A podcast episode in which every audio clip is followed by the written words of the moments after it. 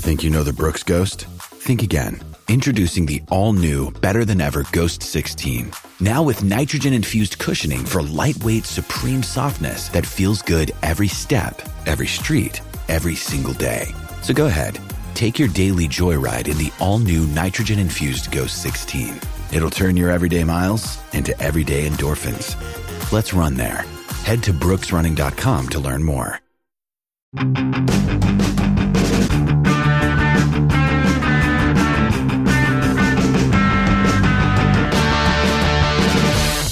Opie, I've been looking forward to this one for a long time because all of our listeners not in Kitchener are going to love the guest on this week's episode because he was the guy that torched their team. I say not in Kitchener because who the hell knows if anybody in our hometown actually listens to this podcast? We put the call out how many weeks ago? Let us know where you're Three- listening three, from. I think. I think so.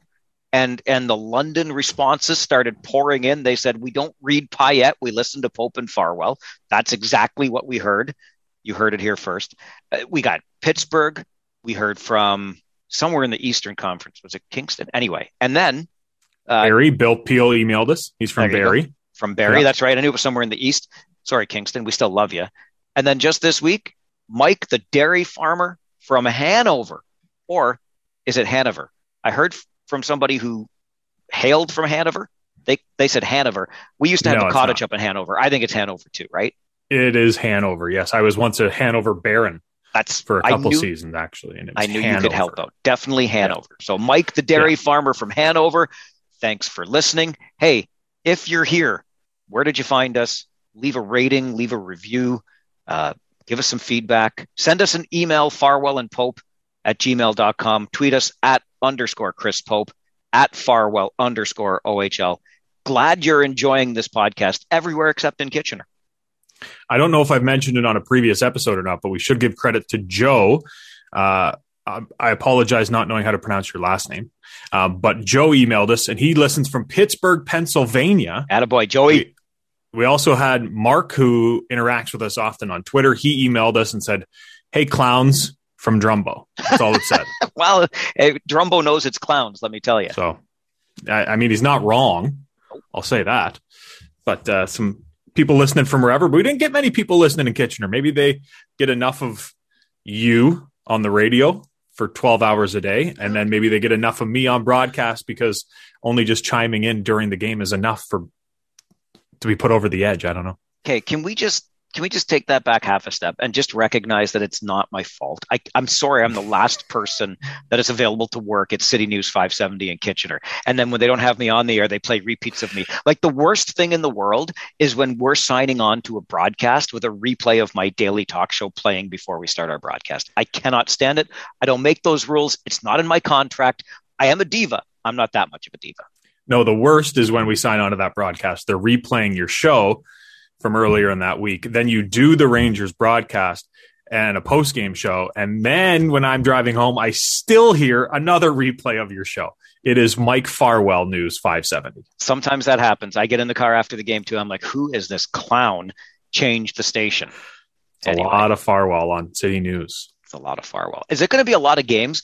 That's the question that's been discussed on Twitter this week after uh, a Nathan Rebo slam. I mean, I, I don't know. Like to me, this is a pretty damn fine open ice body check. It's late. It's late, but Ty Voit head down, admiring a pass as he comes over the blue line, and Nathan Rebo, the defenseman for the Windsor Spitfires, obliterates him. How many games we talking here? That's what my tweet said was how many games, and there's been a plethora of responses from 10 to none. Um, it is one of those hits that's going to draw a bunch of different opinions.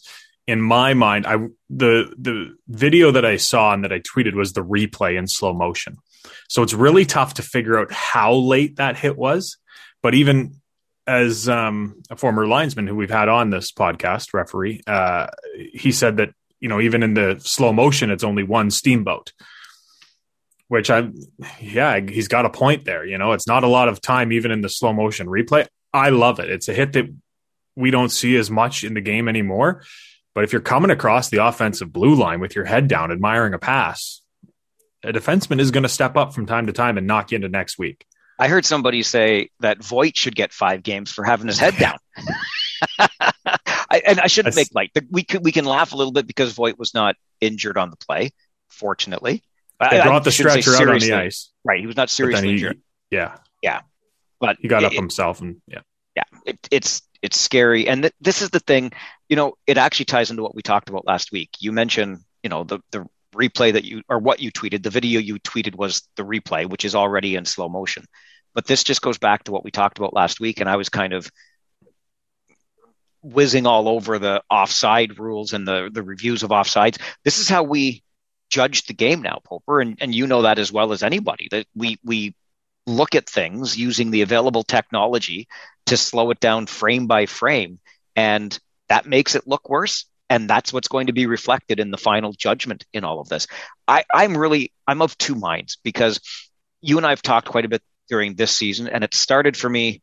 Well, I was going to say last season, but the last season we had a, a season in the OHL, so 1920, uh, where Uh, my my stance on fighting has kind of swung back much closer to the middle. I had gone pretty hardcore. Let's get it out of the game, probably you know five to ten years ago, and now I've started coming back, believing that there really is still a place for it. These are you know even at this level, two healthy young men deciding they want to scrap, and anyway.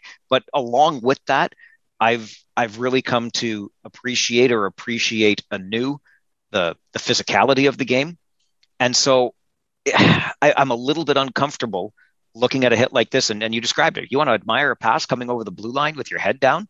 You pay a price for that in in this game that we love so much, and and that part of me wants to say the price should still exist, but the other part of me recognizes the game that we're playing today, the way we play it, the way we uh, officiate it, and and I think you add that up on, on that side of the ledger, and I'll bet you the lack of injury and the lack of contact to the head might make this as little as eight, but I'm thinking 10, and I hope I'm wrong.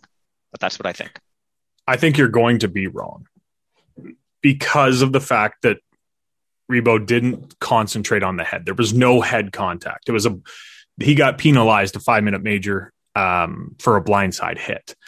I don't think that's a blindside hit the player was looking the other way where, where he was passing the puck and he came i think the blindside hit is more for like the head checks.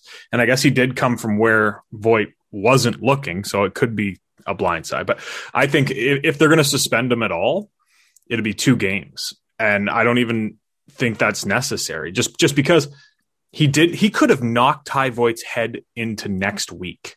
And he the way he made the body check it was all body. He made a point to not hit the head on the check. He easily hit. just could have went straight. Yeah, he could have went straight at him, and it would have been shoulder to head, and it could have been disastrous for the Leafs prospect Ty Voit. But it, that was just a clean body check, and I don't think off the replay that it was that late. Was it a half second late? Sure, but half second late in the game of hockey. Good luck. I know, and and the problem in all of this is that dissuades and discourages players from even entertaining body checks like that. And and this really hit me and and I I wish I could remember. I should have written it down, like daytime game. But I remember watching one of our games, I don't think it was this season, but very recently enough anyway. And there's a player you know, between the net and the corner, in below the goal line in his own zone, a defenseman. And a four checker's coming in. And like the player was essentially flat footed and instead of coming in forechecking and and laying a body check to to separate player from puck or to go after that puck, it was more of a like turn my body sideways and deliver this glancing blow and then stick my butt into your hip and see if I can work the puck out that way. And I that's when it I realized like this is this is what we're turning our game into and I don't want to be that guy. I'm not a Neanderthal. I promise I'm not a Neanderthal, but damn, I don't know if that's the kind of game I want. I'm I'm right with you. And but I think what you're what you're alluding to is just this year's game because it's not the OHL you're used to. Maybe. Let's call a spade a spade. It's not. It's not the caliber of hockey that you're used to in the OHL still. And this is March 1st at the time of this recording. Um, how many times this year have I said in a hockey game, will somebody lay a body check? I know it's true. How many? Like a lot, right? A lot. There are body checking has went out the window this year. so many times during a game do you see a player go and try to stick check someone instead of just laying the body. So many times during a game do you see a scrum in front of the net where the puck is loose and everybody's just got their both hands on their sticks instead of laying a guy out. You can't score if you're on your hiney. Like lay him out, be physical. But that physical aspect isn't there right now because of so many new rookies into this league. They haven't had a full year in the OHL training with OHL's training coaches and stuff to build up that muscle mass. They haven't had the offseason program issued to them for two summers that you normally do. So, and the development of these players has taken an absolute hacking because of this pandemic. So it's not the same game that we're watching this year that we are used to in the OHL. It's just not. And I don't think it will be until maybe next year, or this could be a ripple effect where we don't see it be the same game for about three or four years. I don't know. Um, but it certainly isn't what we are used to in the Ontario Hockey League right now. And that that goes for everything, not just the physical side, but the last couple weeks have really stood out to me in the uh, minimal physical aspects of a hockey game. I'll just leave it on one more point before we move on. And I, I don't mean to make guilty the actually innocent. But I'm just going off the top of my head here. When you mentioned that the penalty assessed to Nathan Rebo was a major for a blindside hit, didn't we see one of those? I think maybe even oh, I, it couldn't have been in the playoffs. So late season, or maybe uh, Greg Morellis. Am I wrong about this? And didn't he? And, and it was I, am almost positive it was a Kitchener Ranger. It was a higher profile player. It was absolutely a blindside hit more eh, eh, not at the high not at high speed. It was kind of along the boards between the benches, and there was a you know a knock, but got five games if I'm not mistaken uh, in the in the analysis from the league afterwards. So uh, that's all off the top of my head. It might have been three games, but I'm going stream of consciousness here. I, am pretty sure it happened though. I just think he might get a break because there was no head contact yeah. at all. And there definitely and I, was I, in the example I'm remembering. Yeah, I hope Ty Voit's okay. I hope that he's fine and back playing before long. Um, but that that was just a crushing body check. A great I want, play. I want Ty Voit back playing because we get to see him this weekend.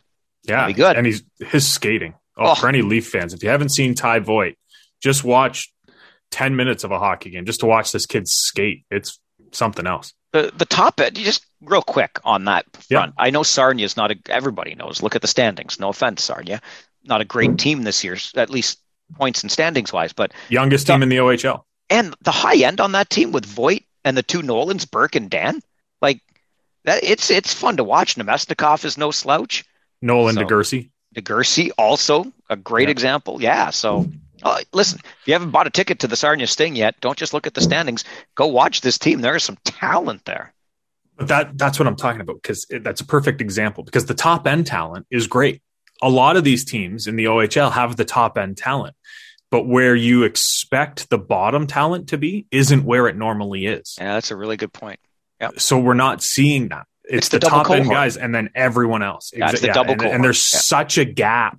Yeah. You can see it on the ice. It's it's alarming almost the big of or the size of the gap between the top guys and everyone else. There's a few rookies that have come into the league or a few, yeah, new players to this league that have come in and made things work, but there's a big pile that haven't. And they're going to have to if they want to stay in this league over the next three years. That's going to be another three to four year window. You were talking about yeah. that with the body checking until the league kind of gets back to quote unquote normal. It's going to be a few years for that. Uh, before we get on to our guest, who had a very prolific junior career and then spent some time in Europe in one of the most beautiful places, uh, nowhere near Russia. So it's a terrible segue. But uh, sports leagues are starting to react to Russia's invasion of Ukraine a week ago. And the Ontario Hockey League out with its statement today. I don't know how you view all of this, Poper, but for me, on the list of things that Russia needs to be punished for in response to its invasion of Ukraine. Uh, sports and anything, you know, athletically competitive is way the hell down the list. I would just say that certainly for any player that is in the league today, uh, I don't think that player deserves any different treatment. It's much like The Prime Minister of Canada said, love him or lump him, our quarrel is not with the Russian people, it's with Vladimir Putin and his administration. So let's just be clear about that. I, am thinking of a Kirill Steklov from Estonia. I know not yep. right in Russia, but you know, let's just let's just be realistic with, with what we have here and, and treat them as the equals in the league that they are.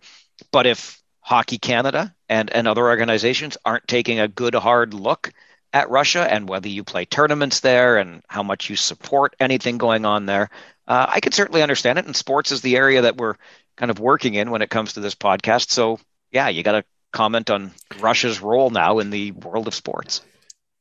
I have no problem with any Russian player already here playing any sport across. If there's a Russian table tennis player here in Canada, I have no problem with them. If there's a Ru- Russian croquet player here in Canada, I have no problem with them. The obviously the problem is with that idiot. Because and if you think asking Alexander Ovechkin or any of these players, they're not going to stand up. There's too much to lose at home because of what this idiot has created in his dictatorship over there.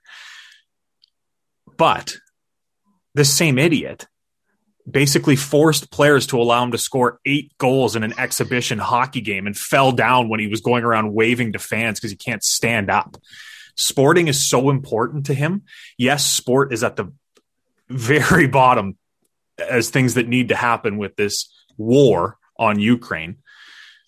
But those when when you take away some of the things that people are taking away, those sting him. They hurt him. He doesn't like that because Russia number one.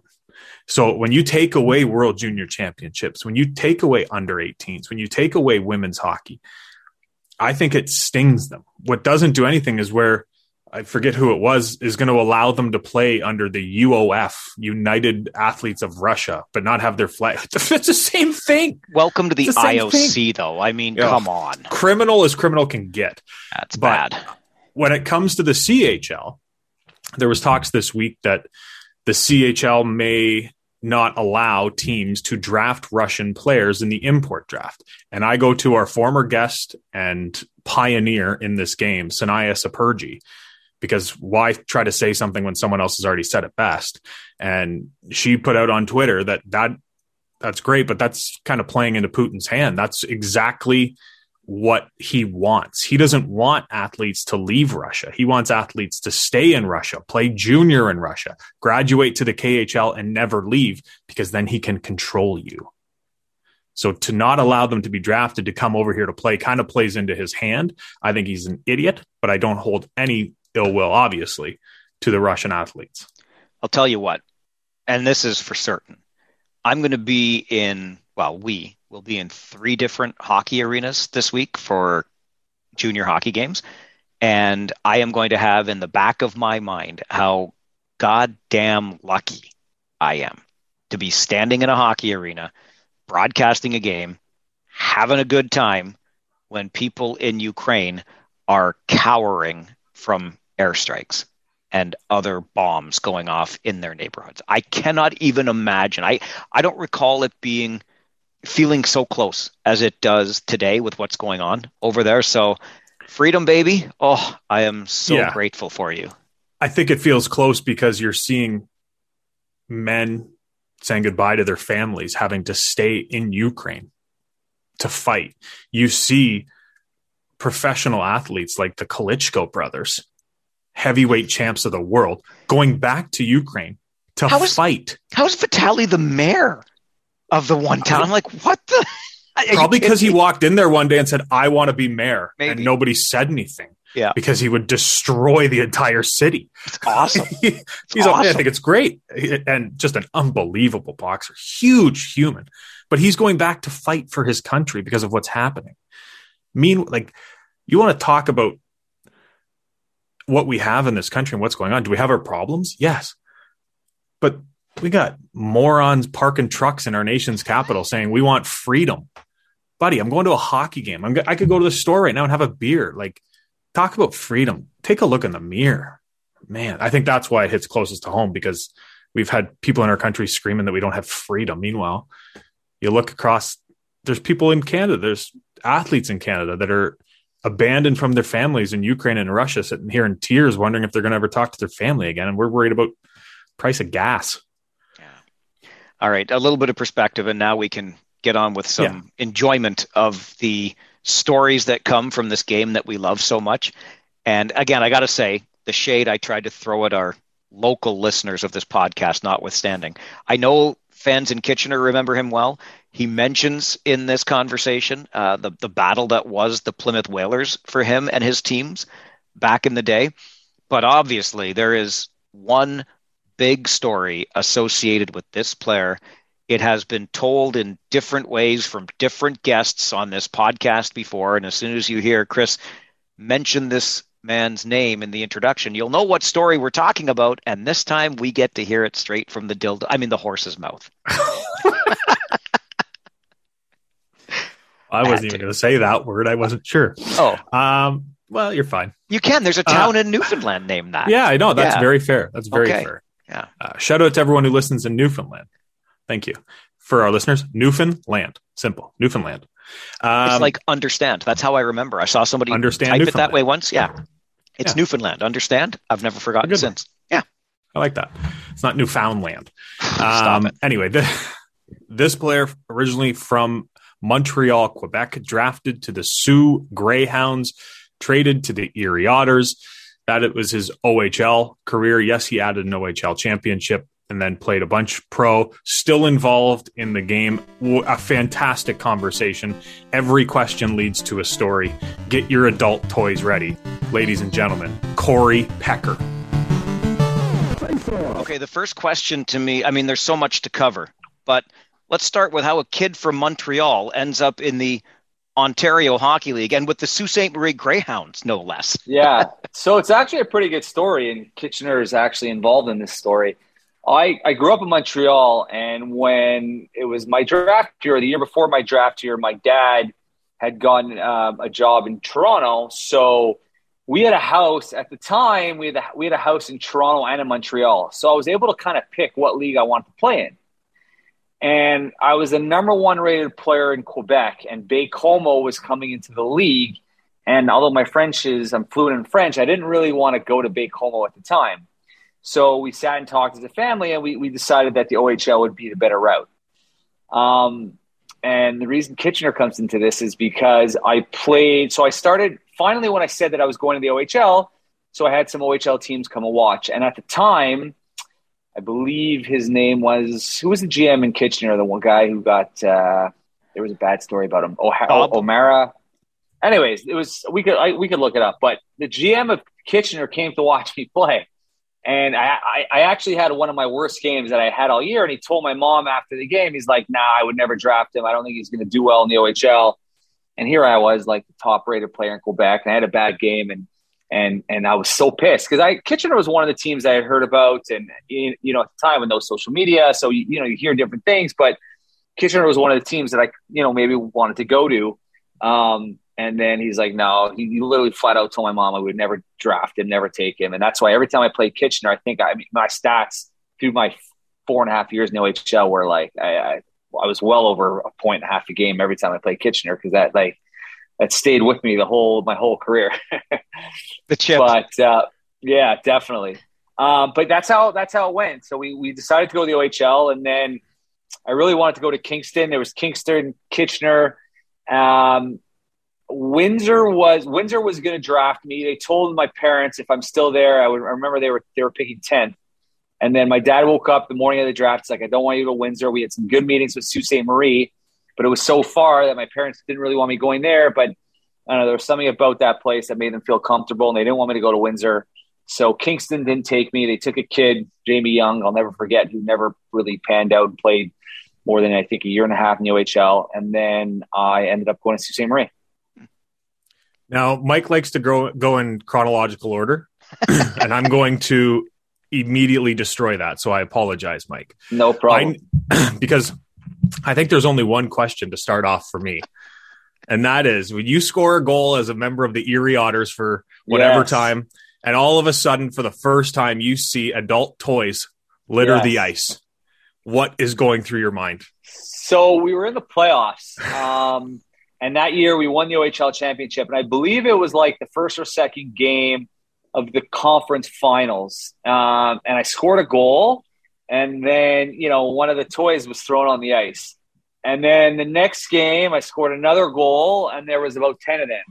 By the end of the uh, of the playoffs, it was like you remember when when Colorado? No, it wasn't that bad. Remember when Colorado played the Panthers and they threw all the rats on the ice, like in 1990? I forget what year it was, 96 or 97. Anyways, it was it was actually crazy because it became this like huge thing. They made T-shirts. It was in Sports Illustrated, and then the guy who owned the sex store in Erie he was on the news and he was like saying how much he loved me and, and, and how well the store was doing. So it was really cool. It was a really cool thing that happened. And obviously people still ask me about it to this day. We have had your former coach from that time, Dave MacQueen, on this podcast, and he said that the tradition, if we can call it that, call it that, followed you all the way to the Memorial Cup in Guelph. Yeah, yeah. So yeah, exactly. So it happened through the OHL championship so there was a few more series. Um, and then I think in Guelph there was like a couple, but no, in the finals, uh, we played Barrie that year. It was, it was pretty crazy. And I had, I had 25 goals in the playoffs. So, uh, so that guy definitely, you know, his story did quite well. were, were your friends and family chirping you about it? Were your friends gifting it, you know, toys to you for your birthday and stuff after no. that? Or did, so it's funny because the, the, the, the, maintenance guys, the ice guys, didn't really, no one wanted to touch any of these things, obviously. so it was pretty funny because one time we had a player, Chris Ead, who was just like, uh, he was a great guy. He was a bit of a jokester. And, and he once picked it up. He once picked one up with his glove and then they put it in my stall and they hid it behind my helmet. And then when I went to pick up my helmet, it just came flying out. I was like kind of startled. Um, but no, it, it, was a pretty cool time. It was it was uh, it was definitely a lot of fun. MacQueen right. was telling us that in that in Guelph during the Memorial Cup that he had to stop media from coming into the room once because they were all stuck on the middle pillar, so they had to put towels around. You remember that? The funny thing is, the players like they'd literally there'd be hundreds of them on the ice when he scored, and he scored a lot, and. and the players or somebody would grab him and they take him into the dressing room after the game. So we go into Guelph for the Memorial Cup. And in the middle of the dressing room, there's a steel beam. And I walk in before the first game, and they're all posted on this steel beam. And I'm going, seriously? So, needless to say, after the games were over, we had to get the trainer to go in there and hang towels and wrap towels around this beam because the TV cameras are coming in. Yeah, yeah, I yeah. definitely remember that. Yeah, we had, uh, yeah, it was it was pretty it was a pretty crazy time. We had a crazy following even with in Erie because at the time uh, it was the first time like they had gone that far, I believe, in their existence. Um, and I think I remember talking to people in Erie. They actually thought we were professional, you know. And then after we won the OHL championship, we had a parade there. Must have been about twenty thousand people on the street. So it was uh, it was pretty crazy. Honestly, I, I, I played I played in Europe. I played, you know, in the American League, and still like I still talk to like Brad Boyes, Carlo Colaiacovo, Chris Campoli, and you know these guys. All three of them played had, had, you know good NHL careers, and they still say the best time they ever had during their hockey career was playing Erie that year, and it was it was just it was awesome. That's what I wanted to ask about. Since we've thrown the whole chronological thing out the window, I really have to let it go. It just, but that being said. that's a special time. I mean, the, the Otters franchise, with all of its previous incarnations, put that aside. You're playing for the Erie Otters when that first championship was won. Was was the moment? Did you feel the weight of the moment at the time, or was it only upon reflection you kind of look back and realize how special it was?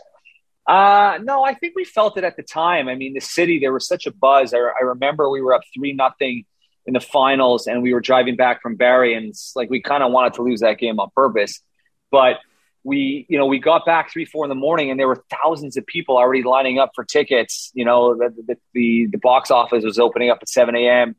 And it was just everywhere we went. It was like me and Brad. I, will never forget this actually. During the finals, uh, Brad Boyes and I, we would drive together because our billets, we were we were so we were neighbors, and we got stopped by the cops. I don't know if we went through a, a red light or something, and and the guy like comes up to our window and we give him our ID and he's like, oh my god, he's like. He's like, I'm not going to give you a ticket, but I need you to call my daughter. so we were on the side of the road and we called this the cop's daughter. And, uh, you know, all like there, there were so many things that happened that year that were, it was so amazing. And to be like that age, you know, 18, 19, 20, it's, it's, you know, before you play pro. It's it's such a cool feeling. And like I said, the city, the arena, even I think there was only about maybe five or six thousand people, but literally, I mean, I played in front of fifteen thousand, and I still remember. I'll never forget coming on the ice like for warm up in the playoffs, and it was just so loud, and it was like a whiteout, and I still remember it to this day. I remember so much about that season and the players, and I'm still very close with the GM Sherry Bassin. I speak to him all the time. I haven't talked to Dave in a few years, but I kept in touch with him. And there's like a core group of us that still, you know, speak every so often. Do you have a good bass story for us? Oh my God! Where do I start? I should I should rephrase that. Can you pick only one bass story? yeah. So so him, Brad, and I were you know obviously probably his two favorite at the time, and you know we were in a, we were on a losing streak, and we were going through uh, you know Peterborough and Oshawa. Anyways, we we get I think we we got into Peterborough, and Brad and I they split us up. Normally we room together together, but they split us up. So that night we went to bed, and the next morning we come down to breakfast, and and Bass pulls Brad and I aside, and we thought, okay, like he's gonna say, like you know, we really need to win one. He's like, did you guys switch your rooms? It's like you guys weren't supposed to sleep together. Did you guys switch your rooms? And we were like, yeah. This guy started to yell. Okay, you could have probably heard him in Sault Ste. Marie. Like I have never. I was like, he just lost his on the two of us. I mean, he was just. It, it was. I, I, still remember that, like standing there with Brad, and he's just losing on us and spitting on us. but uh, the Bass was Bass was awesome. Like I said, I still speak to him to this day, and his kid, his grandkids actually come to my camp. Um, so, uh, but he was great. I mean, I could tell you stories and stories and stories that he used to tell us that he drafted Lindros, that he he was Sakic's, uh, he, he, taught Sakic how to shoot. Like there were a million different stories that were just like, you know, obviously probably not true, but we love them anyways. Who had the best bass impression on the team? Because I know someone in that room used to do a good bass impression. Oh my god, uh, I forget, but yeah. there are some good ones. I don't know if it was Brandon Cullen. One of them had a had a pretty good one. And and to be honest, we used to go for he used to take us for dinner before every every round that year. So we'd go for a team dinner. And this guy, okay, after dinner would talk. And literally it would be a two hour discussion to the point where we'd have to be like, okay, Bass, like we got to go home, you know. But man, this guy, once he gets talking, like that's it. You either cut him off or you could be there for a week. But again, I, I love Bass. I, I still speak to him. He's great. But like the amount of stories, I could be here for a week. Yeah, I think when we had him on the podcast, we asked three questions. The podcast yeah. went on for almost two hours. That's just how it goes, yeah. right? Yeah, yeah, exactly. Remember, Farzy. So real quick, just Cory, we do uh, we replay this podcast from time to time during our intermissions during the game, and they're about seven and a half minutes. Well, I was replaying the Bass interview the other day, and we asked one question, and then the rest yeah, of the yeah. interview was just Bass yeah, talking yeah. for oh, seven it. minutes. That's yeah. it. And he still hasn't changed. When I speak to him, he gets me on the phone. I'm like 45 minutes. I'm like, hey, Bass, I gotta go. You know, but no one I would change it. Yeah, exactly. While we're on those stories of people within the organization when you were there, uh, Dave MacQueen, as I mentioned, also a, a former guest on here, and I, I was so glad he was because when I was covering Dave in this league, Cory, I'll be honest, he intimidated the hell out of me. He's got this gruff voice and gruff demeanor. Yeah. Then he comes on the pod, and he was one of our funniest guests, hand down. So playing for him, what was it like? Was he intimidating as a coach? So exactly, exactly what you said. He was very intimidating. Uh, I had a great relationship with him. He really kind of like changed the way I played, especially in the defensive zone. But if if you were if you were not playing well or you got on his bad side, that voice came out, and you were like, yeah, you were you were you were definitely scared. Uh, but he, he, was like a very fair, great coach, and I got like I said, I had, I had a really good relationship with him, and and I kept in touch with him for years and years after he when he went to Europe. Um, but definitely an intimidating guy. The first time I, I, when I got there, I'd been in Sault Ste. Marie for three and a half years. I got there, and like my first meeting, I'll, I'll never forget sitting there and I heard him speak. And you know, when I remember being in Sault Ste. Marie, and I, I, would hear this like he'd yell from the bench, and I'd be like, "Well, what is that?" You know. But when you're sitting in in his office and you're talking to him, and I was like, "Oh my god, this guy like scares me a bit," but which is not a bad thing, you know, as a player. But he's he's a great guy. He's a great coach. Um, but yeah, definitely a little intimidating until you get to know him. Just to follow up there, sorry, Chris, but because we're talking about that time, you come over from the Soo, and then you're with Dave and the Otters, and and and that first year you come over, uh, it's it's a league trophy for most points, but no championship. The next year, like were you, were you building to that? Did you come into that that season your your last year with that mission? Uh, yeah, definitely. I mean, the year before we thought we had the team. I don't know if you guys remember Nikita Alexeyev. We had uh, Jason Baird. I don't know if you remember these names, but we had a really really good team. Um, but you know, we our our kryptonite was Plymouth at the time. We we just couldn't beat them. I mean, they were a great team. They had a lot of great players. And the year that we won, although I thought I think we would have beat them anyways, they happened to lose to London. So then we we just felt like you know we had an easy path on, on the way to the championship. But but yeah, I mean, I mean it's it's hard to say because I remember after that year being like ah like we let it slip away. Like I I don't think that, you know with the guys coming back that we have enough. You know, but in the end, you know, we traded for TJ Aceti, who was a great goalie for us in the playoffs, and then we got you know Bass made some great trades. Um, and we just really came together as a team. Like I know everyone says that, especially you know in, in, in the years that you win a championship, but honestly, looking back, like it was, we, we were just such a close knit group. And, um, you know, we had Brad Boyes was just a great leader, Carlo Colaiacovo, um, you know, so we had some great leaders, we had great older guys, great younger guys. It was just, and great coaching. And, and it, we really, everything gelled together and we really were, were played great playoffs. And, and um, it was just like an, like I said, an awesome experience for someone you know, I ended up playing later on in the Spengler Cup a couple times, which was also was an amazing tournament and an amazing time. But you know, Erie was definitely my most special time, you know, during my career for sure. You mentioned Colaiacovo. Maybe you can give him a bump for us. We reached out trying to get him on this podcast. He breezed us hard. Oh, really? Okay, big, I'm going to give him a big shot now. Gonna, yeah. Now, yeah, I know. I'll call him though after this. I'll try to get him on. Carlo, Carlo is, and I, am sure Dave. I don't know if you asked Dave about him. But Carlo is just an awesome guy you know, he does so much. I know he has a big job now in, in Toronto, but um, he's just he's a great guy. He loves hockey. He loves everything about it. He's a family guy. Uh, he's a funny guy. He's a really funny guy. Um, but uh, yeah, he'd be he'd be a great guest too. You mentioned that championship team and the guys you're still in connection with. Farzi and I were just talking about this the other day on one of our many road trips. But what is it about when you win a championship with guys that brings you closer? Because we often hear from people on this podcast that, oh, I'm really tight with these guys still. And it's normally a championship team that brings those guys tighter.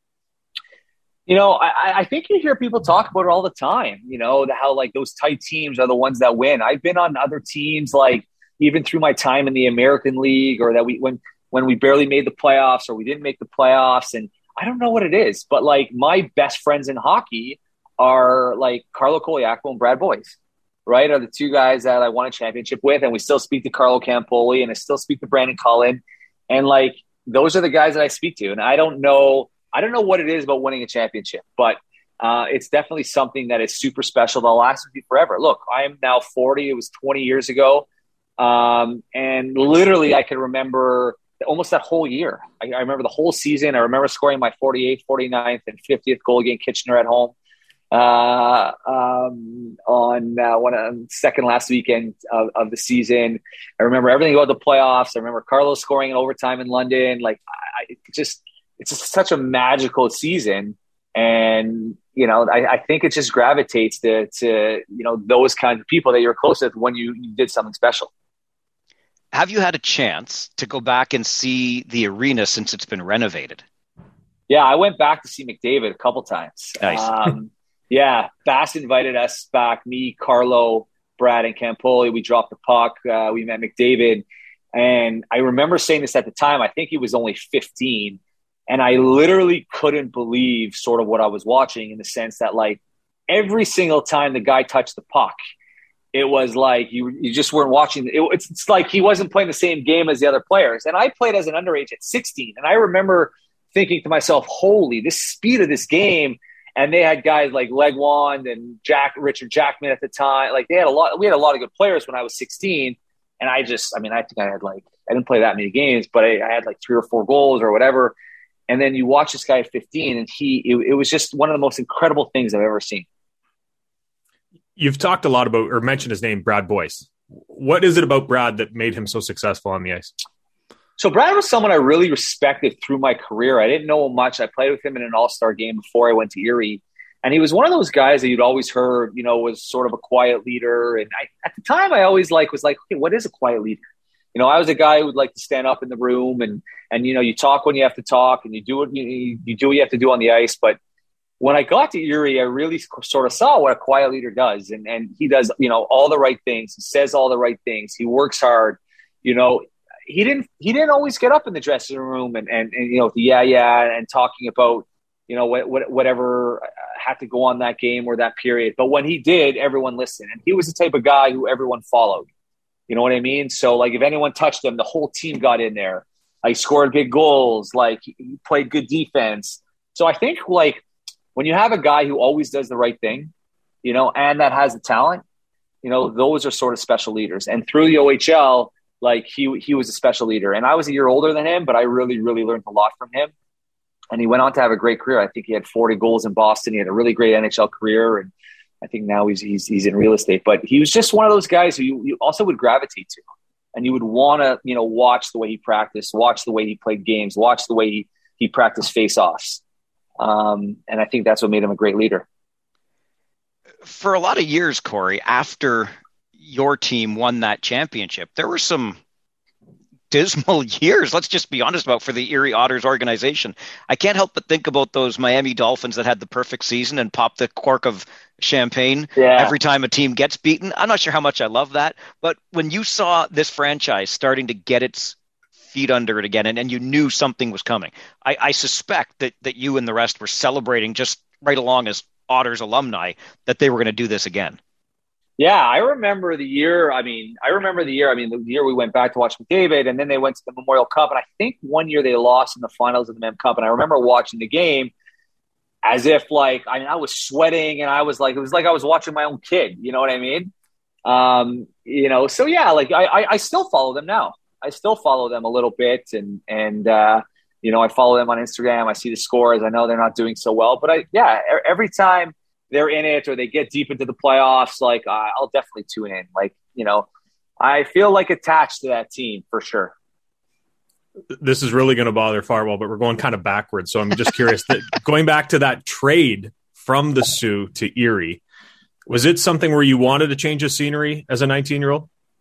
Yeah. So I, I, I loved my time in Sault Ste. Marie. I Dave Mayville at the time was was the general manager. Um, he was absolutely amazing to me. I had great billets. I, I loved it. I loved the city. It was a great place to play. You know, to start your OHL career in Sault Ste. Marie, where you walk, everyone knows you, and uh, it, it, was it was a great building at the time, that old building. But yeah, I felt like for me, um, you know, you don't get seen as much in Sault Ste. Marie, and especially back in the days when there was no social media or no or no nothing. So you would you would have an eight hour bus trip and and then you you play, you know, in, in Toronto and Oshawa, and if you didn't have a good game, like you just felt like you weren't necessarily being being seen as, as much as the other guys. And I felt like our team wasn't, you know, they were sort of rebuilding again. We had a good year when I was 18, and then 19 wasn't such a good year. So Dave really did me a huge favor because we I went in there to ask him for a trade. Uh, he didn't really want to trade me, but like I really we really sort of begged him. Like we just thought it was the right thing for my career. And uh, as my dad tells me, my I was playing for Sault Ste. Marie in Brampton, and Bassin happened to be at the game, and he came to sit next to my dad. He's like, "I'm going to get your son." He's like, "I'm getting him in the next few days." And a few days later, that's where I went. We haven't had enough guys from the Soo that played there on this podcast. We're going to have to make sure we change that. But I've always been interested because uh, Chris and I talk about it a ton. It's obviously the longest road trip we have to make and yeah. we only have to do it twice a season. The Soo, as you just mentioned, every trip is an adventure. We just came from Guelph on this past weekend. It's a 20 minute trip from Kitchener for crying out loud. Yeah. How do you how do you prepare for that? Like what's it like doing those trips? So I think you you have to get used to it. But like I said, I think the toughest thing for for me was is like, you know, this it was the OHL, right? So you would leave if your game was Friday night, you would leave Friday, you would drive 7 hours and you'd have to jump on the ice you know, so eh, you would get used to it, but it definitely wasn't like driving half an hour, you know, feeling good, getting on the ice, playing your game. I, we had a lot of three and threes. Um, so I, I, it was tough. I never liked, I, I never liked to make an excuse about it, but it was, it's, it was definitely sort of, I felt like a little bit of a disadvantage compared to the other teams, um, you know, closer to Toronto. But like I said, I, I, I loved my time there. Uh, everything about the city and to be honest, we, we never had a great team. I think we went to the second round once. But like, if you do well there, I mean, the city is, is just awesome. I remember watching a year before I got drafted, like Thornton was there and they went to the Memorial Cup or they won the Memorial Cup around that or around that time, or maybe just before that. And I saw like great videos and Oh, there was another good story about Bass. I'll tell you a quick story about that. When Bass won the when the uh, Mem Cup, so they were playing Peterborough in the finals. So he, he always tells his story how like the night before the, the finals, he's like he's like I found these women and I sent them up to Pronger's room, and the next day in the finals, he's like Pronger couldn't skate. He was just terrible, and that's why we won. that was another good Bass that's, story that he always awesome. used to tell us. Yeah. Um, but yeah, it was I I guess you could say it's a little bit of a disadvantage that first game when you're driving seven hours and have to jump on the ice, but you're you're you're a kid, right? At 16, 17, you got those young legs. So uh, looking back, yeah, wasn't so bad. So what was worse? All those long travel days from the Soo, all the long travel days when you were with Erie, or all the long travel days on a bus in a sleeper bus in the American League? Because apparently your uh, travel with hockey is something to write about my travel was awful because then I played in Cincinnati, which was awful. So our, our, I think at minimum, like our shortest trip was seven or eight hours. I'd say the worst for sure was the American League. I also didn't love the American League like I did the OHL. Like I, I, I loved playing the OHL. I really, I, I really loved it. And then I loved playing Europe. So then I went to Switzerland, and in Switzerland, that was amazing for me because the longest trip was four hours. So I was like, that was like incredible. You know, that was like uh, a dream for me. Yeah. yeah. So I'd say the American League. That was uh, that was not fun. What led you to make the decision to jump overseas?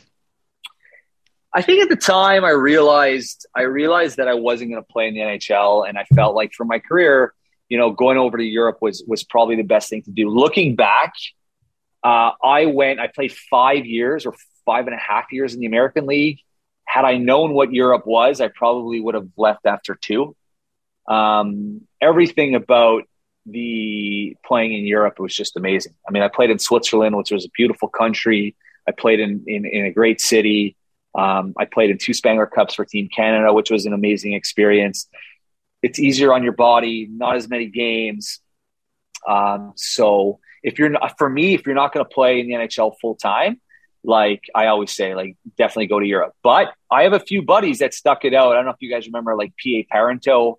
You know, he stuck it out in the in the American League for a long time, then had a great NHL career. So I guess you know when you're in the when you're in the American League, you're one one call away from playing in the NHL. You know, but uh, but playing in Switzerland was you know I, I had a great five years there for sure.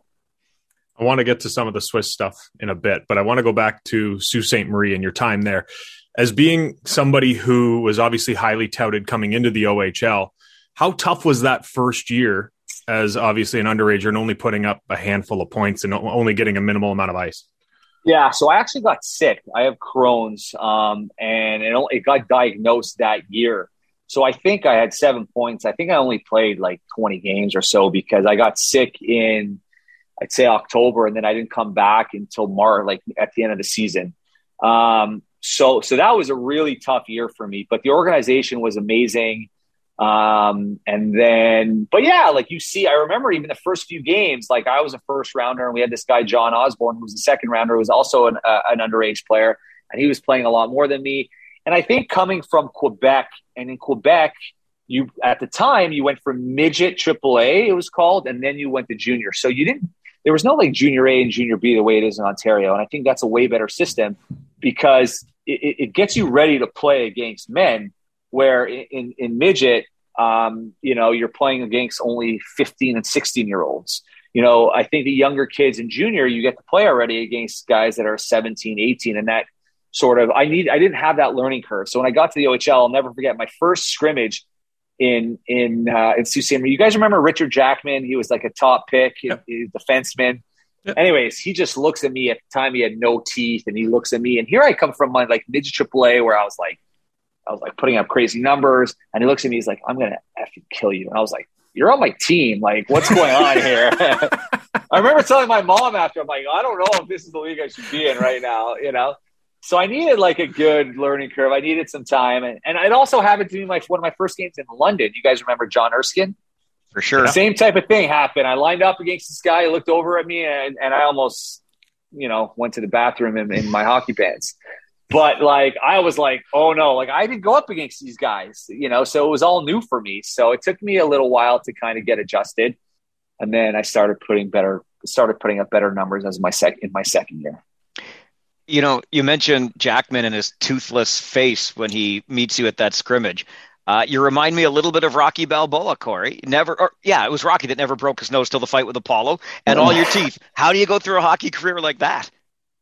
Yeah, so I I promised my mom. I said once I said because she didn't want me to go to the OHL. She was like, "You're going to go to school," and at the time, you know, as a number one rated player in Quebec, it felt like it was just they told you if you want to play in the NHL, you want to play pro, you go to junior. So I promised my mom that I would never never lose my teeth or break my nose. And I was never a fighter. I think I had in my four and a half years in, in, in the OHL, I might have had three or four majors and I might have dropped my glove gloves once. So I was always always played with a good enforcer, especially in, in Erie when I, you know, my last couple years I played. You know, remember Brandon Cullen? Yep. He played in Erie. He was a big tough guy, scored some goals. So he played on my line. So I was I had free reign. I would face wash guys all the time and then and then Brandon would come in. But I, I, was I was never a fighter, so I got I was pretty lucky. I never broke my nose. I never lost my teeth. I don't even think I had a concussion. So I went through four and a half years and then almost like ten or eleven years of pro, and I was pretty lucky. That was one of the reasons why I actually retired in the end. I was I was sort of like I was like ah, I'm not sure if I really want to play, and then I was like I still have my teeth, my nose, and so I'm like all right, I'll call it I'll call it quits. Did you ever play in the uh, famous Quebec Pee Wee tournament? I did not. That no. was one of my worst. No, we lost out to the team ahead of us. And I still remember to this day crying when we found out that we weren't going. That tournament, as growing up in Montreal, that tournament was literally yeah. like winning the Stanley Cup. It was like, and yeah, we, I mean, I grew up watching on TV and it was, it was the, you know, we were so excited and we were the second best team and, and we had just lost out to that team and, and they picked that team to go instead of us. And we were like devastated. One of my, it was I was most dev- the two most times I was devastated in my hockey career was was that not going to the Pee Wee tournament and then losing in the Mem Cup semifinals. It's funny how as much as that championship team is still tight, and you, you referred to it as we started today, the, the glory days, but those those losses stay with you for a long time too. Oh, 100%. Losing yeah. the losing that Mem Cup game and uh, we were in Guelph, and to be honest, we were up four to two with three minutes to go in the semifinals against Victoriaville, who had beaten six two in the, in the preliminary round, and they scored with three minutes to go, three seconds to go, and we lost in overtime, which was Carlos' fault. If you ever get him on the show, ask him about that. Nope. Uh, but but um, but yeah, to, honestly, that was my most devastating loss. And again, like as much as you remember the good times, you know, you still remember those, you know, that t- that tough loss. But yeah, definitely remember that one. That one stung for sure. What's it like in the dressing room after a loss like that? So heartbreaking. And after, as you said, you you thought maybe the year before you guys had the team, and then to get there this year, and then to have that loss. Yeah, I mean, other than when I was like 12 years old, didn't go to the Pee Wee tournament. I never, I never thought I would actually cry after a hockey game. But I think for me and most of the guys, I mean, I think everyone was crying, and it was you know, my OHL career was done, uh, and we had lost, so it was like a double whammy. Um, and like you know, like we were talking about, like when you're when you're when you have such a tight group and you guys are you're having such a great time and it's a great year, like you don't want it to end. I mean, and obviously you want it to end with winning, but uh, so it, it was just a devastating loss. I remember everyone in the room. I don't think anyone said a word for about a good 10, 12 minutes. And uh, it was, it was definitely a tough one that led to, as you've already talked about, the time in the American Hockey League. But uh, how much of that time, if any, Cory, because you know you weren't no you weren't a dummy out there or anything, but how how much of that time did you spend thinking that there might be a chance with the Calgary Flames who had drafted you in the sixth round? Um. So. I had a, actually I had a choice to make after I was my after my 19 year old year. They offered me a contract, Calgary, and I had a choice to take it and maybe go to the American League or to decline it, go back for my for my uh, overage year, and you know, so and and see where I where I can go from there. And I decided to obviously go back, which was the best decision I ever made. I thought my best chance to play in the NHL was with Anaheim. Um, I'm never I'm never one of those guys to make excuses. You hear a lot of hockey players, I'm sure, in every sport, they're like, "Oh, I got screwed. The GM, and this." You know, but my, my rookie year in the American League, I led the team in goals. I think I had 20, 20 goals, 21 goals. We didn't have a great team. And then the year after that, it was it was the lockout. So then all these guys, and at the time Anaheim was stacked. They had Joffrey Lupul, Chris Kunitz, Dustin Penner. Uh, so I got like I was like a first liner going back excited, and then I got like, you know, the pecking order came in, and then you know I wasn't I didn't have a big signing bonus, and uh, and then Getzlaf and Perry came later that year. So uh, I think my best shot was to play in Anaheim. But another good story I'll tell you, all, and I'll never forget this. My first training camp in Anaheim, Mike Babcock's the coach, and he's a rookie coach in the NHL. And here I am coming off probably, I think I had 42 goals in the OHL. And my first meeting with him, he kind of looks at me and he's like, "Look, I'm going to tell you something." He's like, "You're never going to be a scorer at the at the NHL level ever." He's like, "If you want to play in the NHL, you need to be a third or fourth line guy, win faceoffs, kill penalties." And here I am, I'll never forget, thinking to myself, like, "Who the hell is this guy?" like, I just, I just, I'm just putting up major points in the OHL. I've scored at every level of my whole life. Like, no, I'm going to play in the NHL. I'm going to score. And he was 100% right. I needed to be like a Mike Fisher type guy, third, fourth line, still kind of score goals, but like change my game to play like that. And I never did because I just, you know, but it's funny that he was the first guy to tell me. And I remember being like, who's this guy? Like, he's just like a, you know, I remember at the time, my, it was our first training camp and Paul Kariya, Adam Oates, all these guys hated him because he was skating them. He was doing all these weird things. And these guys didn't want to, like, didn't want to know from him. Because I remember hearing that in the dressing room. But years later, I wish I had listened to him. maybe it, maybe it's Chris Kunitz's fault. Maybe if Chris Kunitz wasn't there, then you get traded for Ryan Whitney to Pittsburgh. You get put on Sid's wing, and then you are a yeah, scorer. And yeah. take that, Babcock. A good a good story about Kunitz too is his first year in Anaheim at training camp. I don't know if it, he he didn't like. I guess his skates never made it, but he didn't really tell anyone. So was, he was borrowing skates. Literally, guys were laughing because they gave him like a million dollar signing bonus coming out of school, and I guess they they knew something that we all didn't. And I remember like we were all like kind of laughing. I'm like, this guy's terrible. Like he was so bad his first few days, and everyone was like, he's awful. What did they do? And again, we were majorly wrong. And Kunitz is a great guy and had like the most amazing career. I mean, no one ever thought he would have had a career that he had, even if we didn't think he was awful. But uh, it was just funny. I remember the first couple days, everyone was kind of sitting and laughing at him. But I could promise you, when they were watching the Olympics, they weren't laughing at him. So, yeah. you mentioned uh, a little while back, Cory, that when you were with the Erie Otters, it was the Plymouth Whalers who were your kryptonite. Uh, when you were in the league, what was your what what rink did you go into where you felt like you played the best, and which building did you hate going into? I mean, I guess Mississauga because at the time, I mean, it was like a three four point night every time, and my family's from Toronto, and you know, I'd have a ton of people there, so I'd say Mississauga and Plymouth for me. Honestly, Plymouth was always like one of those places where they just I, I, I remember my first year, Paul Mara slashed me across the face. I still have a major scar, and I I had to get so when you have to get stitches in Plymouth, or at least back then, you have to walk through their dressing room. So I remember getting hit in the, in the first period, and it was with like a few minutes to go in the period. So I went in, the doctor stitched me up, and I, I remember I was like a 16 year old kid. I had to walk through their dressing room in the middle of the intermission, and they were all sitting there and they were all like like yelling at me, and I was so scared. And I don't think I ever got over that because I think I had one good game the rest of my career in, in Plymouth. So I'd say Plymouth. That's pretty intimidating when they're all yelling at you oh, when you're oh, already cashing. And I'm a, I was a young kid. I was 16, and and yeah, walking through that room in, in the middle of the intermission. I again, I still remember that. It was terrible. You talked about your time in Cincy, and I took a look at the roster. There's one name that stands out to me, and that's Ilya Bryzgalov. Oh, God. Do you remember anything about him when you were oh, playing with him there? So, uh, the same way I could tell you stories for about seven years with Bass, I could tell you about a million stories about Briz. But I will tell you a great story.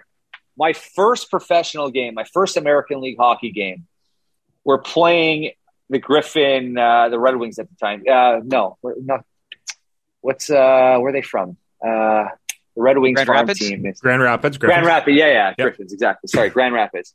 So the year before, okay, Anaheim and Detroit, they shared a team. They, they all played in Cincy under Babcock. And then they split. They each wanted their own American League team. So there was a misunderstanding, and not really a misunderstanding, but I think between Ave- Sean Avery was had a friend uh, who was a Russian girl um, that year, and then the next year when we came back, Bryzgalov was married to this girl. Okay, he was married to this Russian girl, and everyone was like, "How did that happen?" He was, you know, she was with she was with Avery. So our first game, we're playing Grand Rapids, and Avery's on that team, and literally on the first one of the first whistles, okay, you see Bryzgalov. He, he gets a puck under his, his glove and his blocker, and he freezes it. They blow the whistle. All of a sudden, Avery goes and stands on the back of the net, and he says something that I won't repeat on this podcast. He said something to Briz. Okay, Bryzgalov throws his glove and his blocker down, and he's chasing him around the ice with his with his stick, like with a baseball bat. He's just trying to like kill him. And that was my first professional game, and he got kicked out of that game. So that was like a good Briz story. But yeah, that guy was a complete joker. I don't I don't know how Philadelphia, but I, will tell you when he wanted, that guy was unbelievable. But he would come to practice and he would let every puck in if, he, if it was like he didn't care or he was the type. He was he was a horrible teammate. He was the type of guy who would like when we had like a team dinner or whatever, he wouldn't come. He would just pay the team fine. He wouldn't even like the guy's not coming. Like, so he That's was. weird. I don't. Yeah, I don't really think anyone Yeah. has anything good to say about Briz. you know, it's, it's funny because obviously you've been through a lot of hockey by that time and, and you're a young man. But if that's your first professional game, did at any point it go through your head like, maybe this should be my last professional game? It, it was it was crazy. My family there, we were laughing about it after. But he literally like threw off his glove and block and was chasing around the ice, and we were like on the bench. We were like, what, what's going on here? And we were a young team, um, you know. But Briz Briz did what he wanted when he wanted, and you know. But lucky for him, I mean, Philadelphia gave him fifty million bucks. So. yeah, they waited. just- that was a bizarre. You, you were that Yeah. close to it all, Cory. You were all you were that close Oh to my! Exactly. That's what we were saying. We were all like, if someone could give Brisbane fifty mil, like I don't understand. like, just give me five. Like I'll make a joke out of myself. Like, what, what was that time like though? Because you look at that roster, you guys had Penner, you had uh, Obi, Shane O'Brien, and Yeah. a guy who I've heard nothing but positive things, Zenon Konopka. Like it must have been, it must have been a time. Oh yeah, we did. We I actually had an amazing time with the guys that year. Konopka was a, a, a good story, a quick story I'll tell you about him. Our, our first exhibition game, I'm sitting right next to him on the on the bench, and I didn't really know him that well. Um, and the guy literally gets a. He was wearing no visor. He gets a shot. Okay, we're sitting on the bench, we're talking. He gets a puck right in the mouth. Okay, his teeth are all out. I'm like, oh my god, thank God it wasn't me. Okay, he's gushing everywhere. The trainers are like, all right, you got to get off. He's like, no, I'm not going anywhere. This is an exhibition game in the American League. Okay. But this, that, that is exactly the way he played and exactly why he had an NHL career because this guy, I've never played with a guy who had more heart. Like he wasn't a great skater. He wasn't a great shooter, but man, this guy was a hockey player from top to bottom. And I'm sure I, if you talk to anyone else about like about him, they would say the exact same thing if I if I knew how to be like Zenon Konopka on the ice, man, I would press that button every single day because he was just he was incredible. He was he would fight, and he ended up being in the American League. He actually put up some numbers, I think, later on, and then he had a pretty decent. You, you know, he played for a guy who never should have played in the NHL. I think he played four, five, six years, uh, but an incredible teammate and and just an incredible like uh, you know guy with with a, with a tremendous amount of heart on the ice. My teeth hurt just hearing that story. Oh my god! Right it when I say right in the mouth, I mean right here. No mouth guard. And this is the American League. I don't know where we were playing our exhibition game. It was who knows Cleveland or something. It's like uh, disaster, disaster. What was Yeah. the European experience like for you? For me, it was it was incredible. Um, I played in Lausanne for most of my time there, which is an unbelievable place to play hockey. I mean, we were we were getting 10, 12,000 people a game there, unbelievable fans uh, all over the city. It was like to me growing up in Montreal. I grew up in Montreal. I was a huge Canadiens fan. My whole like childhood was about hockey, and uh, I saw them. I saw them win the cup, you know, uh, a couple times. Um, and it was just like that in Lausanne. Everyone loved hockey, and, and being like the foreigner, being like you know one of the top two Canadians on the team, and you know had I had a couple great years there. Like they treated you like I'd walk around Lausanne like like I like I was Carey Price. You know what I mean? So it, it, it was a really cool experience.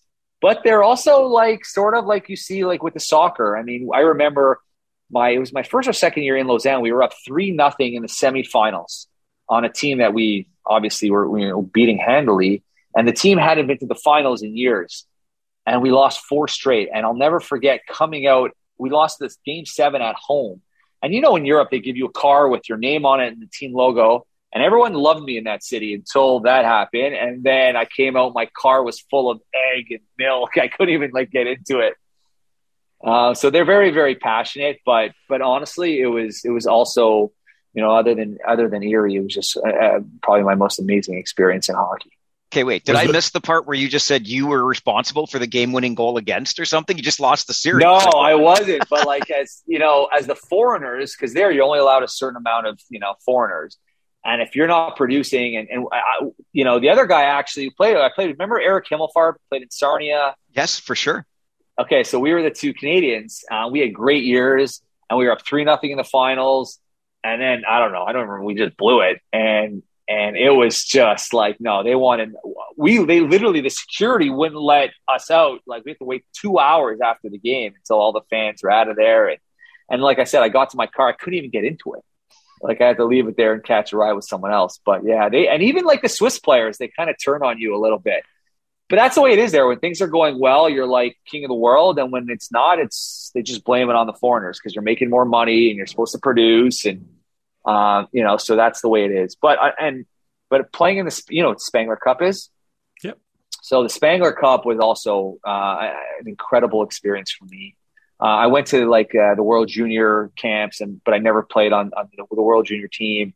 Um, so playing for Canada, like at, at, a, at, a, at a tournament like this, was I mean, the way they treated us was absolutely incredible. And I went the first year uh, we won. Um, Curtis Joseph was actually our goalie. I, I, became pretty close with him on on the trip, and another guy who was just like I met him, and I was just what a humble, down to earth, amazing human that guy is. He was just such a pleasure. I mean, I, I, I had all my meals with him. I hung out with him and his wife and my dad, and um, I mean, he was incredible too, like beyond incredible. That's the reason why we won, but that whole tournament and experience was amazing. What was the biggest uh, culture shock when it came to the game of hockey when you went overseas? Well, my first year, I I I wasn't a big hitter or fighter in, in you know North America, but I still like used to throw my body here and there and get mixed, you know, get involved a little bit. Anyways, I get to Switzerland and you know they have exhibition tournaments, and I start throwing these big hits and whatever, and then all of a sudden, all these guys on my team are like, "What are you doing?" I'm like, I don't know. Like, I'm just the guy had his head down. Like, I hit him. And they're like, no, no, no, no, no. We don't do this here. And you don't hit guys hard. And, and, and, you know, in North America, when there's a big hit, everyone's like going nuts. In Europe, they whistle. They're like, you know, it's like they don't like it. So I realized really quick, like, okay, if you don't want me to hit, I won't hit. It's easier on my body. But so it's like, like, yeah, they don't like big hits. And, and my own team was like turning against me my first few games because they were like, what are you, what are you, what are you hitting these guys for? I was like, I don't know. Like, this is the way we play. Uh, so I think that was sort of the biggest uh, shock for me was just like there's no body contact there. What were your team colors? Curious because I have a follow up here. We were we were red and white. Yeah. Okay, so when you had to wear that funny little yellow helmet for the top score, I'm assuming you had to wear that. Did did you look funny? Yeah. Like I'm sure you were like, "What am I wearing?" Yeah, what, no, it kind of went. Yeah. So at first it was like, "What the hell is this?" I could, yeah. I, I, literally couldn't understand. Like it looks like you're wearing. Not only you're wearing a different helmet, you wear a different jersey. Sure. Yeah. Um. You know. yeah. So. So. Uh. Yeah. It was. It was. It was weird, but I mean, you get used to it. I mean, like I said, t- t- to me, if you're not going to play full time in the NHL, Switzerland is probably like definitely the best country to go to. I mean, it is it's the only one I know, you know, but hearing stories from other guys like uh, unless you're going to go to the KHL and make, you know, really tons of money, uh, Switzerland, like what a life there. Just it's gorgeous and like I said there's no travel really. You're sleepy I, in, in five years in, in, in Switzerland, I didn't spend one night in a hotel. Not one night. You never spend a night in a hotel. So it was like heaven. Um, so yeah, so it, it was a great bonus. experience for me. Yeah, big time. it's it's hard to imagine any kid growing up uh, in Quebec without becoming a hockey fan for sure and a hockey player likely. You mentioned those roots and obviously the Montreal Canadiens. Who had the greatest influence on you as a player when you got into the game?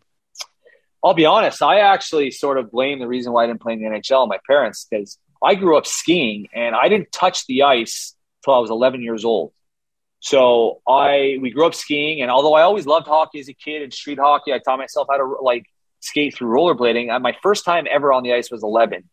Um, so, but I, I, you know what? I, I think like just watching the Canadiens. I mean, I also I loved Pavel Bure as a kid. I mean, I used to watch stories, uh, watch games and videos. Him and Brett Hull were sort of my my two biggest idols, and and and you know, my biggest forte for me playing hockey was my my release, my shot. And I remember at a young age, two things happened to me. One, uh, Brett Hull. I remember watching one of my first games that I ever went to at the Montreal Forum was against St. Louis, and and Brett Hull was playing, and I just I remember watching him, and he had that amazing shot. And also, my dad had a pretty cool job, and he got Gordie Howe. I can send you guys a picture of this after. He got Gordie Howe to come to one of our practices and come on the ice, and and you know, uh, it was so funny because in Montreal, Gordie Howe came on the ice at seven. We were done by eight. By eight o'clock, the entire arena was like almost full in like one hour.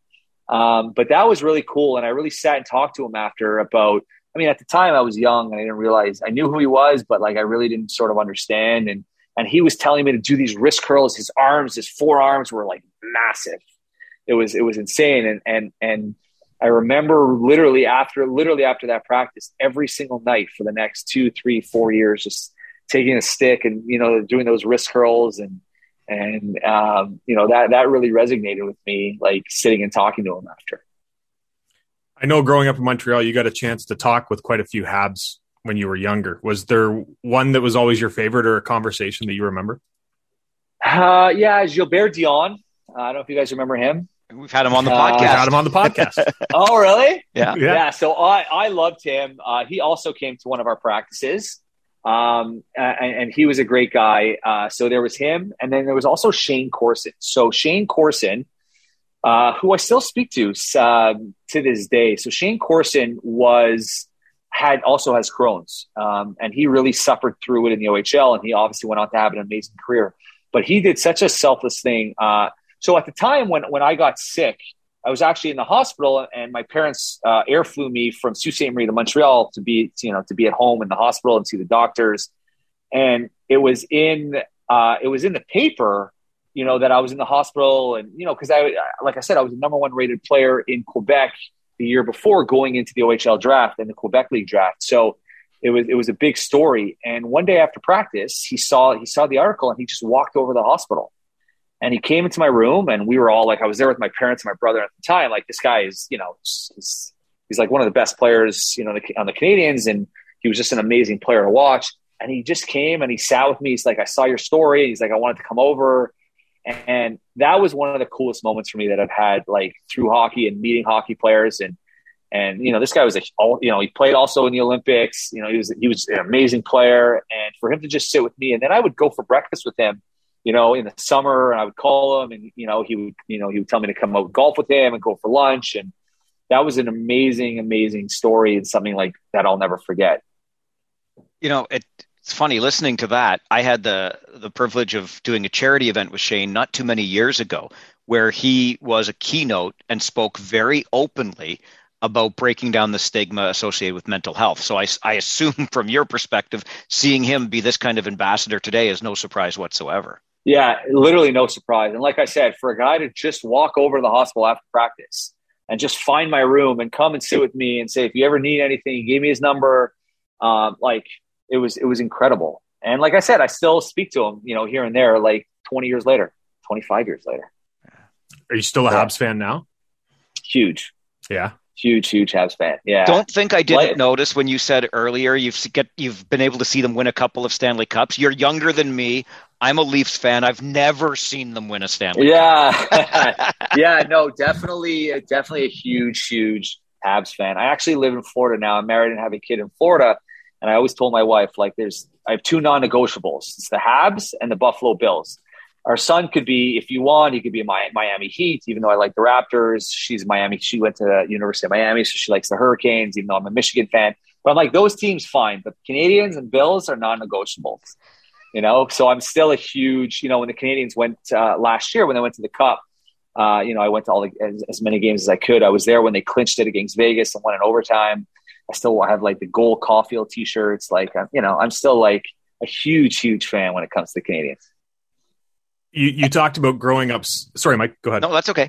I was just going to say, any any chance when you're in Vegas, you'd skate or go by the, the bench or see Pete uh, Pete DeBoer and say, "Hey, remember when I torched your team in junior?" yeah, it's funny because I remember him after I spoke to him after the game when I scored my 48th, 49th, and 50th goal, and and he said to me, "He's like, uh, Spot and I literally told the guys like, I don't care what happens tonight, you do not let this guy score goals. He's like, I don't care if you slash him, if you break his hand, don't let him score any goals." And ended up getting three, but yeah, I had some good. Uh, I had a good rapport, good relationship with uh, with Pete. How many would you have had if they didn't have that rule? hey, yeah. it's the only thing they're uh, trying to do, and you still put up a hat trick. That was a pretty magical night for me. That was pretty cool. Um, you talked about growing up skiing, and I'm assuming you were skiing at Camp Wingate, where your parents actually met. And awesomely, who's the owner of Camp Wingate now? Me. Oh, okay. yeah, exactly. full yeah, circle, so eh? that's that's a yeah, that's a really crazy story. It's uh, it's a camp that I grew up going to as a kid.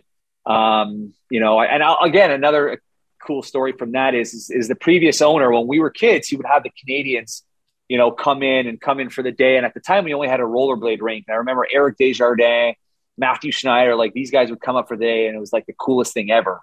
You know, so now that's what I try to do. You know, for the kids that are there. Brad Boyes has come, Carlo came. Um, you know, so I try to get some NHLers to come every summer to see the kids but yeah, it's a really cool story. I grew up going to this camp, and and my parents met there as kids. My actually my grandparents were one of the first campers to go to that camp.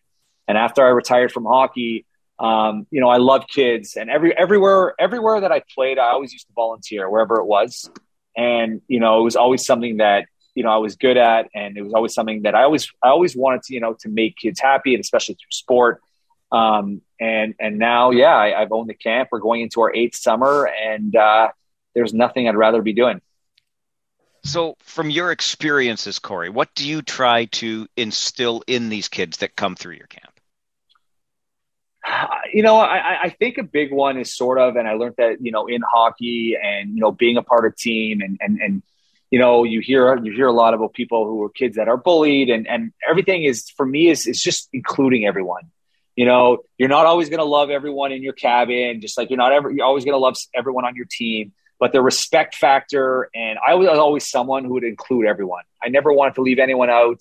And you know that's something today that when i go speak to the kids you know whether it's the cool kids or whatever it is it's like you know it's like you're you know include everyone it's going to make you feel better and it'll make them feel better and as you grow up you'll understand that you know life is is is, is about helping people and and making people feel good and, and doing what you can to help sort of humanity and being a bully is just, you know, it's not cool. And that's sort of my biggest thing that I like to pass on. How important was it for you that even after retirement, you stayed involved in the game? Big time. Um, yeah. You know, I, I'm, I'm a huge. I, growing up, I played every sport, so I, I, still play hockey here in Miami. As soon as when I moved here, I found a league. I still play once. We're actually in the finals right now. I still play once a week. I coach a bantam team here. Um, so I love everything about it, you know, and, and, you know, my son's only three weeks old, but I'm, I'm told my wife I'm going to get him on skates as soon as I can.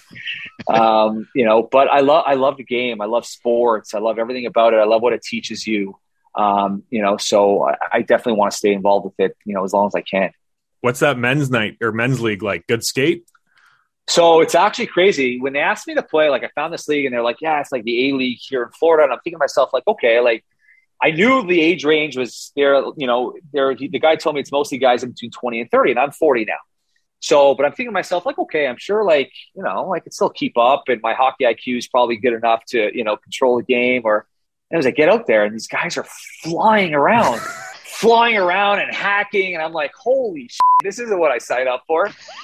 So, so our team's in the finals right now. They've never won this, so I'm gonna hope to help them win it, and then I'll probably retire and I'm gonna go over to the over 40 league because, like, I told my wife, like, I, I went through my whole career with my teeth, even though I wear a full cage now and everything. Like, these guys take it way too seriously, and it's like, I just, you know, I think I'm gonna I'm gonna retire and head over to the other league next year. I, I was wondering if. I was going to say 15 years playing pro and you're back in a bird cage. Who would have thought? oh my, exactly. Like so the first game I wore a half visor and that was it. I was like, I, I, I couldn't believe like these guys, like they're, you know, you're not allowed hitting, but they would hit, you know, like they're, it's the type of game where they're in front of the net and they're going to hack you and cross check you to get the, you know, the rebound. And I'm like, I don't even wear shoulder pads.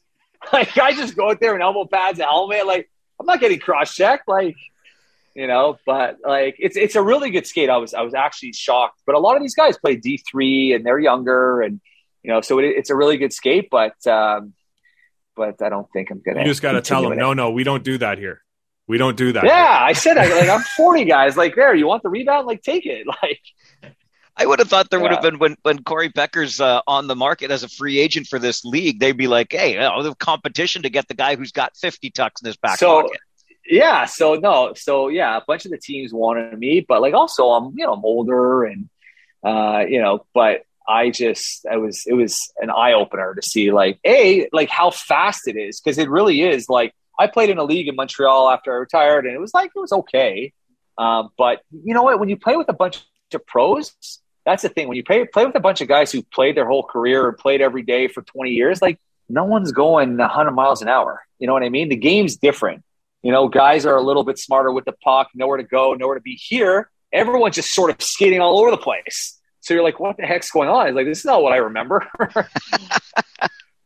guys are It's- just like the D. Yeah, it's crazy. So It's almost harder. I, I found Oh. trying to go to men's men's league. It was like this is impossible. Absolutely, especially in a league like this, because you're you're you're like you have the puck. You're like, okay, a guy should be here, nowhere to be found. You know, like they just who knows. So, um, but it's all right. It's fun. It sounds like a great place to be uh, living these days. I'd much rather be where you are than the minus eighteen we've got here tonight. Yeah, yeah. I speak to my family and my friends in Montreal all the time, and yeah, being here in the winter is, has been a blessing. So, and we're, we get to go back in the summer for the camp. So, living in Florida all winter and being in Canada in the summer is a pretty good gig. So I I know we've kept you a while here, and it's usually about this point where Farwell tries to wrap it up, and I say that I have one more question. He always So has my- one more, Cory. My my one more question is a, a wide open one for you, whether it be Sault Ste. Marie, Erie, Cincy, Manitoba, overseas Switzerland. If is there one player that you thought we were going to ask about, or that we should ask about about a good story, and that we didn't? Oh wow! And, Uh, and is it Randy Carlyle? so yeah, I, I had yeah, I wasn't in Manitoba long, but man, I felt like his wrath. I was I went there and I wasn't at the time since he had all these guys, and I went there and I, I get there and he puts me right on the first line. I don't know, you guys remember Peter Sarno? Played in Yep. Sarnia, I think. Yep. So I played with Sarno and this guy Lee Goren, I think his name was, good player actually. And I'm on the first line, and first game I have like a goal and an assist, or and I'm like, all right, this is amazing. Okay, after the game, next day of practice, I'm on the fourth line. Like, I don't understand. Like, we we won. I had a goal and assist. Like, you know. And then he comes up to me. He's like, "Oh, I forget that I can't swear on these podcasts." But he's just he's just giving it to me. He's like, "If you want to play for me, he's like, you got to play defense. If you don't play defense, I don't care how many goals you score. You're not playing on the top line." He's like, "You're going out on the fourth. And this was like my second day with the team. I flew in, played the game, and like it was the next day. And like by the end of that, by the end of that season, I was I, in the playoffs. I was like a healthy scratch, and um, you know, so my time with him wasn't amazing, but obviously a guy who was another, you know, kind of like the Babcock story. It's like I was the problem, not these guys. These guys had, had amazing NHL careers, amazing coaches, won Stanley Cups, and so looking back at it, it's like I was the I was the issue. It wasn't them, obviously, you know. Now, twenty years later, I could laugh about it, but. uh but yeah, he talk about an intimidating guy. He was so intimidating. Wow, like he was just really intimidating. And he had us.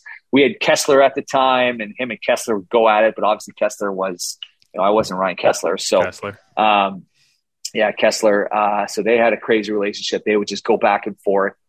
Um, but yeah, he was uh, he was a tough tough guy to play for.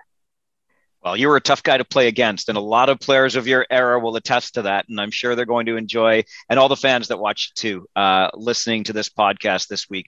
Really appreciate you making the time for us and, and catching up like this. It's been great. Thank you. Of course, I'm going to uh, I'm going to call call Carlo after this, see if I can get him on.